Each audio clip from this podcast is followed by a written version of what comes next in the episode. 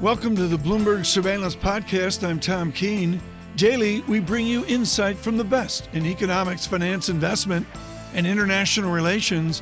Find Bloomberg Surveillance on Apple Podcasts, SoundCloud, Bloomberg.com, and of course, on the Bloomberg.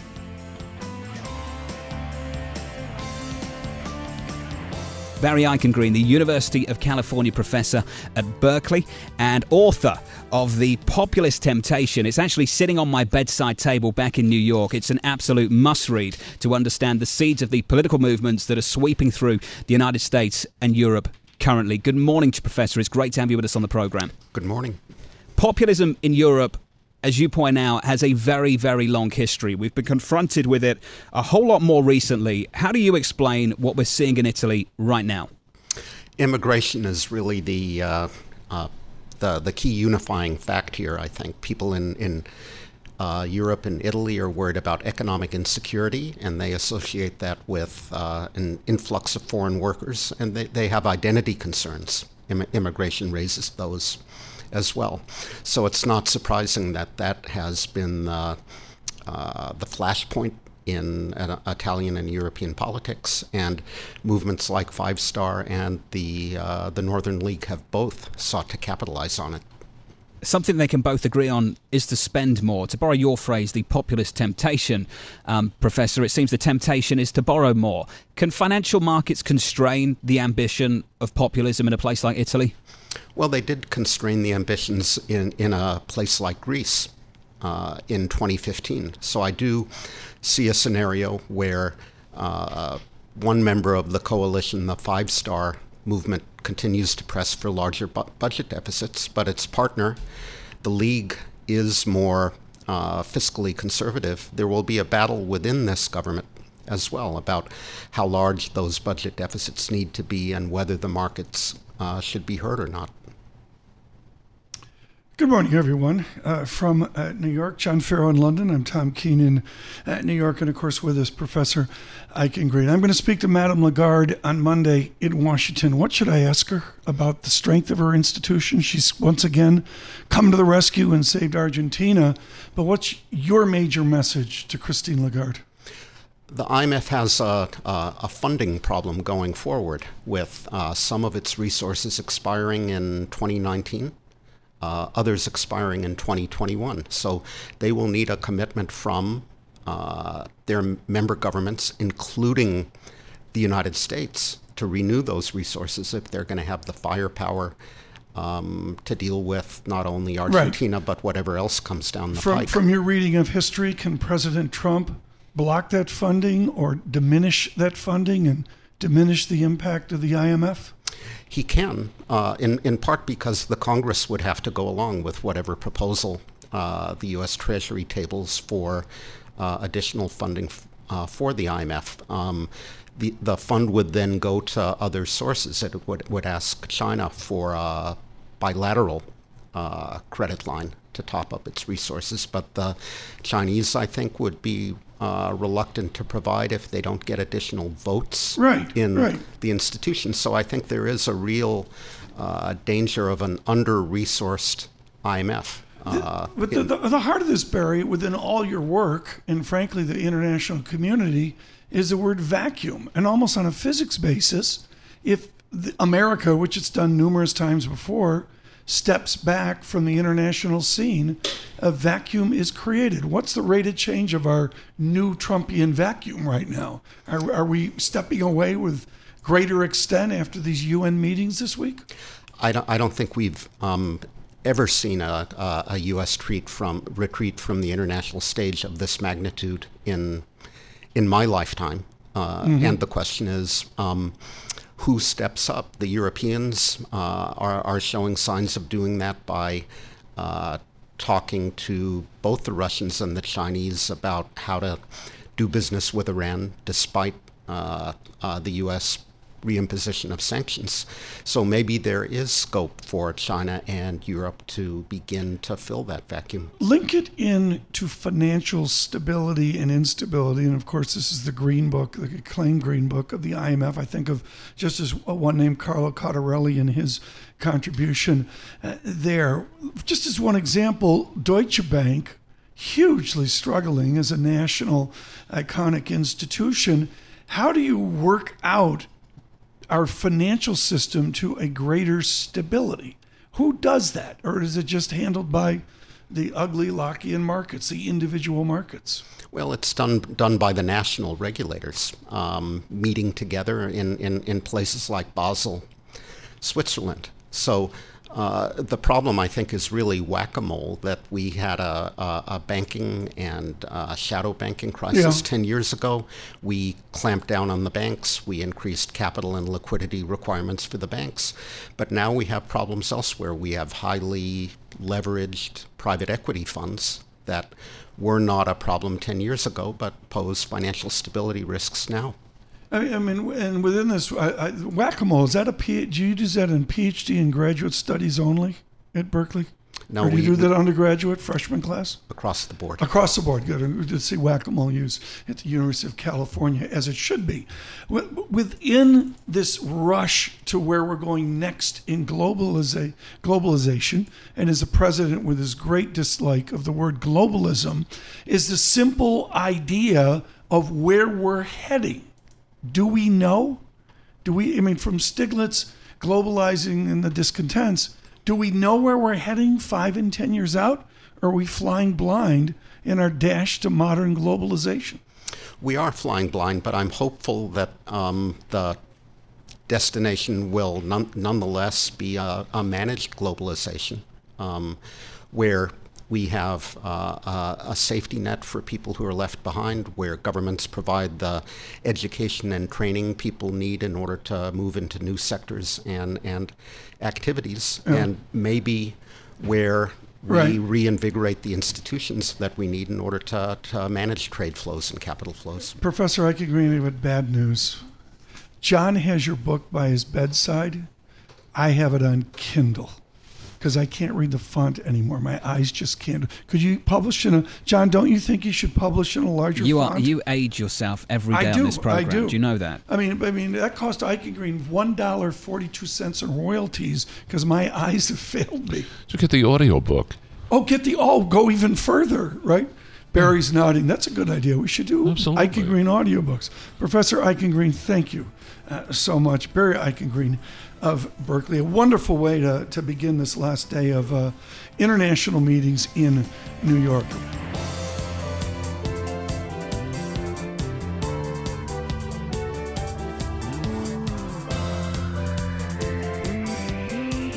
John, I think we've done a great job today. Our team, I should say, has done a great job of the bigger, broader picture. And that's Barry Eichengreen and Christopher Smart just with us, among other wonderful guests. Boy, do we have the right person to talk to about the linkage of markets over into the financial and fiscal stance of Europe. Absolutely, and the fiscal stance of Italy is where the headline is today as the populists get together and agree on a budget, but a bigger one than a lot of people expected before this week 2.4% of GDP. BTPs go lower, Italian bond yields go higher by 32 basis points on the day so far. Joining us, I'm pleased to say, he used to work in the city, Tom, over by uh, Liverpool Street Station at RBS, and now he's too good for that. He uh, works over in Mayfair at Algebris Macro Strategies. He's the head over there. Um, Alberto, always great to catch you with you. Alberto Gallo joining us now. What is happening in Italy, Alberto?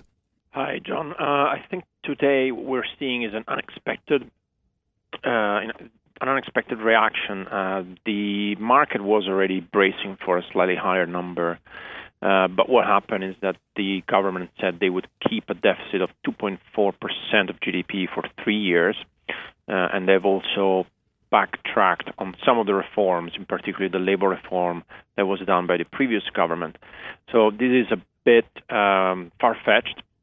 We have to remember, though, that this budget is a proposal and that Yep. uh, the deficit last year was 2.3%, so pretty close to what they're aiming for uh, for 2019. And um, and therefore, you know, in, in the we are talking about fractions of, of a of a percent here, uh, but I think the general attitude is a, of one of, a, of of defiance towards the market, and that's why investors are um, you know reacting uh, with uh, with a sell today, and we see it across uh, both the government bonds and the equities um, in the country. But there's little contagion across Europe, uh, unlike in previous uh, in previous cases. Yeah, and quite clearly the market has drawn a distinction between what is increased BTP supply risk and what would be redenomination risk. And it seems to me that the former is playing out in the market today, Alberto, and not the latter. And it makes me wonder we're seeing a knee jerk reaction just to sell European risk today, to sell down European assets. Alberto, for someone that manages money, as you look at things right now and look across the various markets on the Bloomberg screens, where would you be picking up the pieces this morning? John, look, uh, we haven't said this in a while, um, but for the first time, things are starting to look to look cheap. Um, you know, uh, we have not just in exclude Italy. You know, look at Spain, look at the UK. We have, you know, debt from Barclays, which is wider than Ecuador. Uh, we have, um, you know, credit spreads in um, Spanish companies that have nothing to do with, uh, you know, with Italy. There are exporters which are two times the spread of uh, U.S. companies for the same rating. Uh, so Europe has been unloved. Uh, there is obviously a lot of political twists and turns, uh, a lot of drama, but the populism that we have here is not the populism we have in Latin America. You know, the populism in Europe is very focused on migration. Yes, it may deviate by 0.1 percent on spending, uh, but you know, we're not talking about emerging market, uh, you know, far left uh, side populism. So we think sometimes investors don't differentiate enough between, um, you know, the situation in um, uh, in Brazil or in uh, uh or in Venezuela and and and, well, uh, and, and, and and what happens in in Europe. Alberto, good morning. That's brilliantly said, and and I understand the idea of the opportunity. But where is the opportunity if something's cheaper than Ecuador? price down, yield sky high, or even in the equity markets, where's the identified Alberto Gallo opportunity?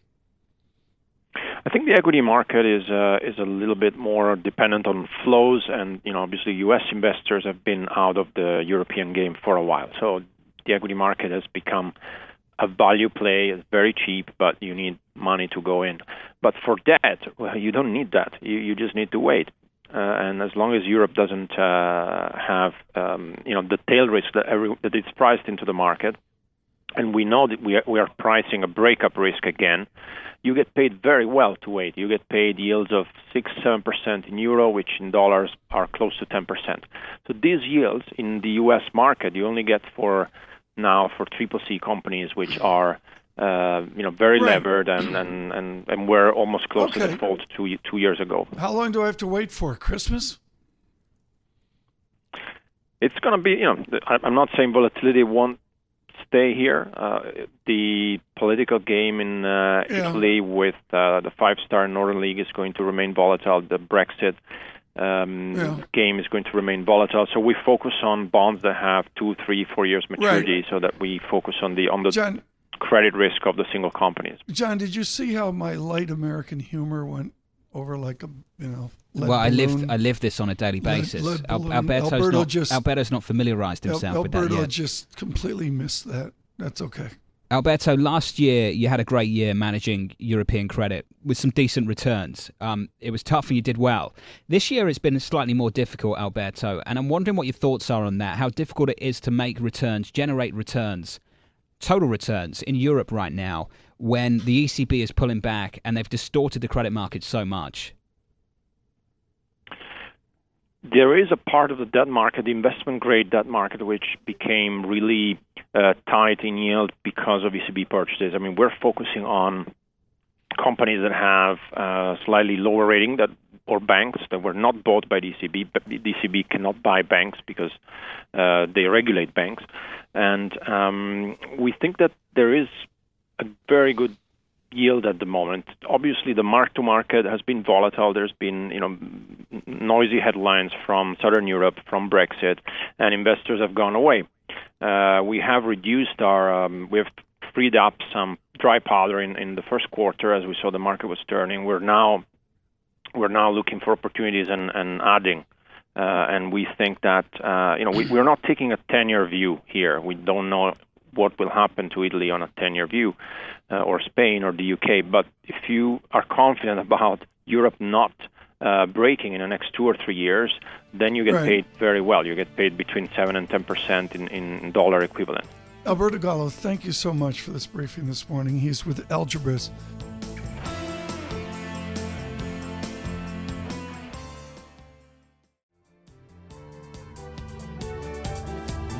Now, the most important interview of the day, without question, on governance, on board management, and of course, that means on the latest story of Tesla. Right now, $270 uh, per share is some form of indication, down from a previous 307. John Coffee, across the Bloomberg, we see hundreds and hundreds of headlines on a given story.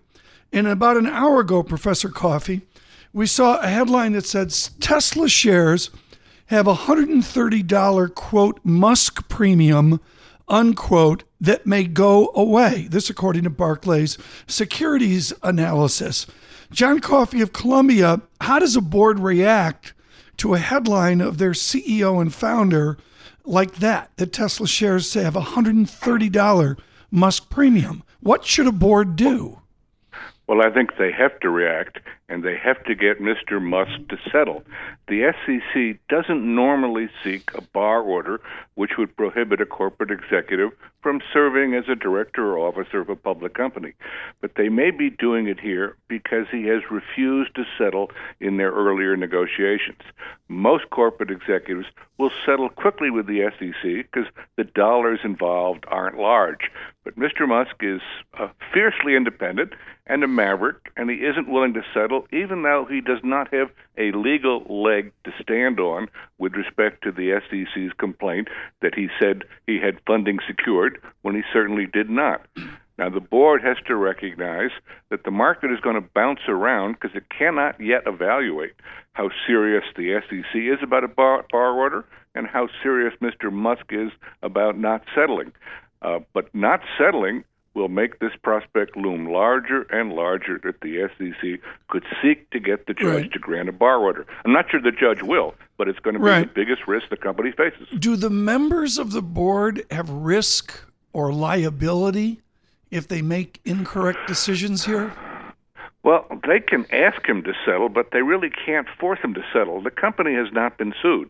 The SEC didn't feel the company did anything wrong. So I don't know that they have great liability where they have not been sued and where they can ask him, but they can't force him to settle. Professor, there's enough cause for concern in the suit. I'm just reading through it. Um, the SEC alleging that he got to the price by adding 20% to the uh, where the stock was trading. It got to 419 and he rounded up to 420 to impress his girlfriend because he thought she'd find it funny. Um, Professor, surely that's enough reason for the board to sit here and say, our CEO needs some assistance. Um, could this be a positive catalyst for change? Well, I think the board does need to sit down with him and tell him to be mature. It's not going to cost him anything, and he is jeopardizing the company's future. And I think the board, frankly, is not a strong board. This is a board of old friends, old retainers, and sycophants, with maybe yeah. Mr. Murdoch being the only person who's noteworthy on it. And so the board has to get together and recognize they have to do something, which they haven't done in the past. Professor, how much and to what extent does this impair the company operationally speaking to have this hanging over the uh, the company at the moment and the CEO Elon Musk?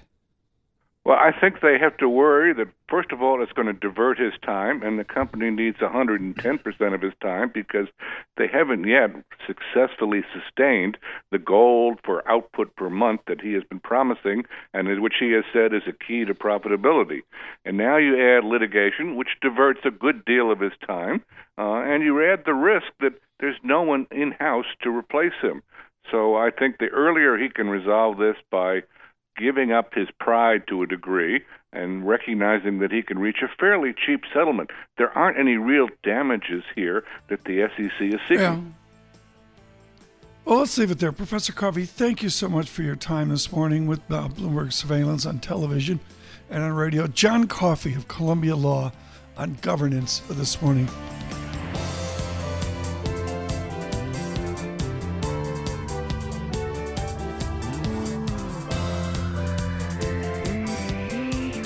Right now, as we really try on this Friday with a huge news flow to gain perspective, Elaine Kamarck joins us. She's with Brookings, uh, an author of an incisive book on President failure and successes. It's it's a extremely entertaining uh, read why presidents fail and how they can succeed again uh, about the resiliency of the executive institution. How's our legislative institution doing, Elaine? It's been an eventful two or three days of always political posturing, and many would say on both sides of this Kavanaugh debate, some substance as well.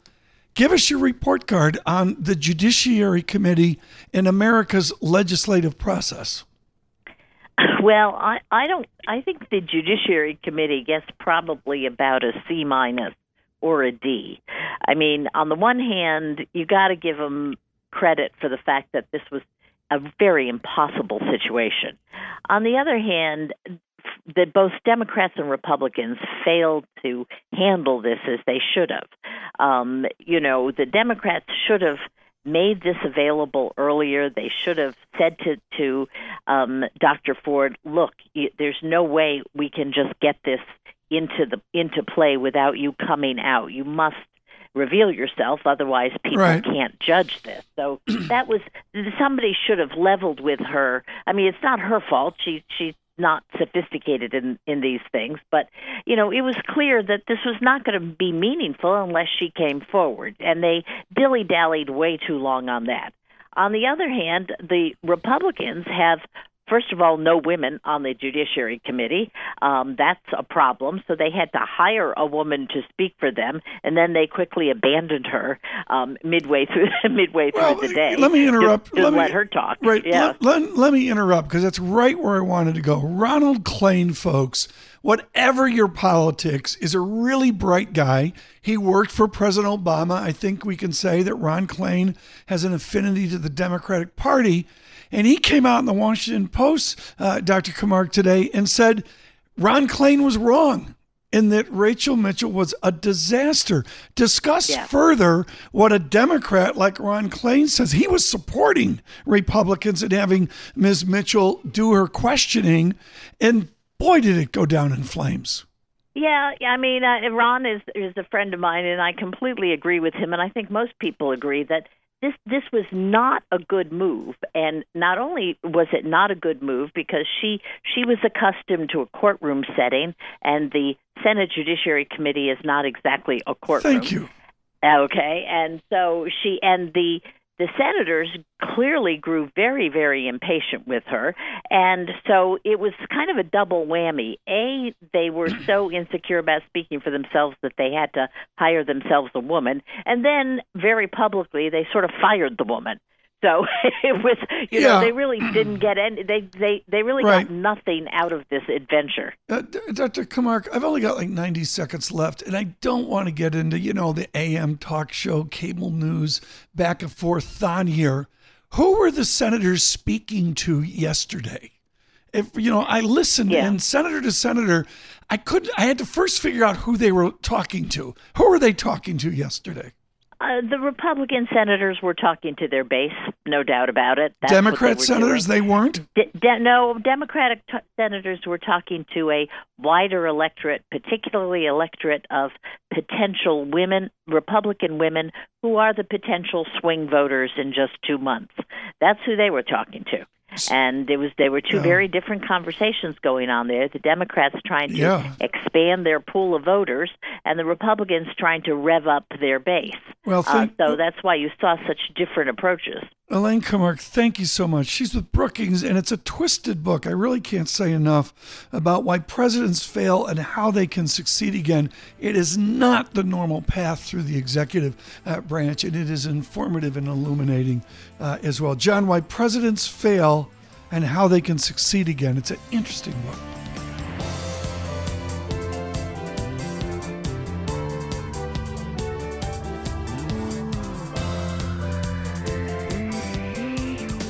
Time I met Jeff Flake, folks, uh, he was essentially on a national basis, unknown as a congressman from Arizona.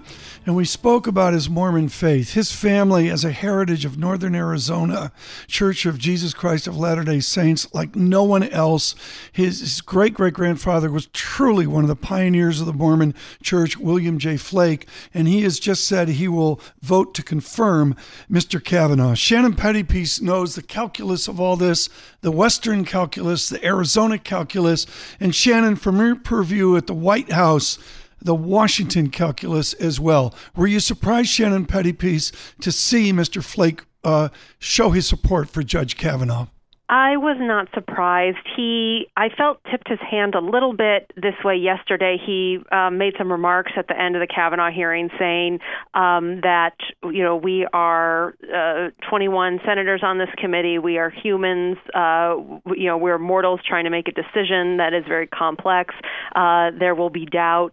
Uh, there will never be pure certainty. And I mm-hmm. felt like it was sort of paving the way for him to say, well, I might have my doubts, but, um, yeah, I'm, I'm going to to you know to vote for Kavanaugh anyway. Um, also, I, I mean, you mentioned very well his um, Mormon faith. He is a true conservative. Uh, yeah. Kavanaugh is a true conservative. Uh, you know, whatever uh, questions they might have about Kavanaugh's character, either right. now or as a young mm. man, they are fundamentally in line and, with his beliefs. And I bring it up, Shannon, as a Western conservatism, maybe versus what the media in the East sees. Shannon, you, you've been a student of this for so long. With that headline, what changes right now within that Judiciary Committee hearing? Right. Well, so now, uh, I mean, and and I think it does seem likely that this gets out of the uh, that this gets out of the Senate Judiciary Committee. Um, but that's the first hurdle. Uh, so now I think the big focus is on what happens um, when the full Senate votes. Uh, there's this 51-49 uh, split with the Vice President as a tiebreaker, uh, so they can only lose two Republican votes. So the two Republicans remaining, um, as in a flashback to um, this Obamacare debate, is Susan. Collins and Lisa Murkowski.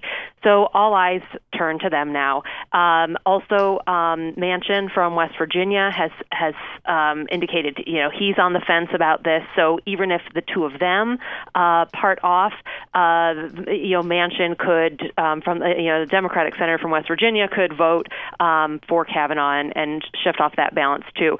The four of these senators met last night uh, and didn't come to any conclusion, but these uh, Flake, Collins, Murkowski, and Manchin uh, sort of had their own undecided conference, and there was a thinking at one point that that they might all sort of go in together as a pack, you know, uh, all for one and one for all. Um, Flake's now broken off of that, so we could see the other ones come into line quite soon. And the White House, they they've been feeling very confident since last night that the Republicans were closing ranks around Kavanaugh uh, and it, it, going to be move forward in a unified uh, fashion by the time that Kavanaugh hearing ended yesterday. Shannon, uh, just to go back to Senator Flake for a moment, in March of 2016, he said that Judge Merrick Garland, who was President Barack Obama's nominee for the Supreme Court, should not be confirmed unless Hillary Clinton wins or won at the past tense won the 2016 presidential election. And that's been this ultimate irony of all this is the Merrick Garland nomination was held up for I think it was 200 something days. Uh, that seat was left open, and yet the Republicans have been um, protesting uh, the the delay of a few days of a vote in order to have this hearing. Uh, they've they've you know raised such outrage about uh, the timing of this having to be pushed back when that Supreme Court seat was held open uh, for an enormous amount of time. Uh, and when we saw Lindsey Graham make this very impassioned uh, speech yesterday uh, before the committee, one of the things he said is that you know he knows Democrats want to you know uh, spike this nomination and keep this seat open until 2020 to see if they can get a Democrat in the White House. So the Republicans have that feeling too that this is all an attempt right. by Democrats to spike this nomination so they won't have enough time to get a new nominee named, and then the Democrats hope they can take the Senate and eventually the White House. I want to interrupt because it's an extraordinary image, uh, Shannon, to see on the other networks. Of course, everybody in our studios, and we've got like 10, 15 screens up here. And Pim, you know, they're all covering it, but CNN's got their foot in the elevator door is Senator Flake is trying to get down to the judiciary. I would suggest Shannon Pettypiece would have been more polite than that and not stuck her foot in the elevator door. He's trying to get the door shut now and no security coming to his You rescue. put a, there if he you put a, put a Oh, really? pen, put a big pen in Shannon's the slot done on this the I'm not before. very confident in elevator sensors, so Shit. yeah, I don't have a lot of trust There in the elevator goes. sensor industry. I can tell you, Shannon, that the senator from Arizona is on his way down uh, Yeah. to the committee right now. Pim? Well, no, Shannon, the reason I asked uh, or asked the question having to do with Senator Flake and, and Merrick Garland is in watching all of this, and not to diminish any of the testimony, is this just pure politics that the Democrats experienced what they did with Merrick Garland, and now they're trying to do the same thing with Brett Kavanaugh in any way, shape, or form? Well, I don't think. uh, I mean, I don't think what the, the their protestations to Kavanaugh are just because of what happened to Merrick Garland. Because uh, Neil Gorsuch um, went through pretty Right. smoothly. It was sixty something days. Uh, he went through. There was a, a little bit of controversy that the Democrats pulled out at the end, but um, nothing that stopped the nomination. Um, they obviously, um, you know, were not aligned ideologically with Gorsuch, but uh, he made through. And Kavanaugh was really marching toward a very smooth confirmation. I Yeah. mean, it was. Yeah. Uh, it, I mean, it, there was no drama until this, you know, revelation was leaked to the press and then eventually was made public. Right. So, I I mean, I know you know the the Democrats have obviously from the beginning of Kavanaugh really Right. wanted to fight, really wanted to stop this nomination, but it didn't look like they would be able point. to until the very last revelation. And Shannon, I out. note uh, Rich Truman says that uh, we believe in the reporting that uh, Mr. Flake at the elevator was held up by a protester. Oh, and okay. not the press. Shannon Pettypiece, our White House correspondent.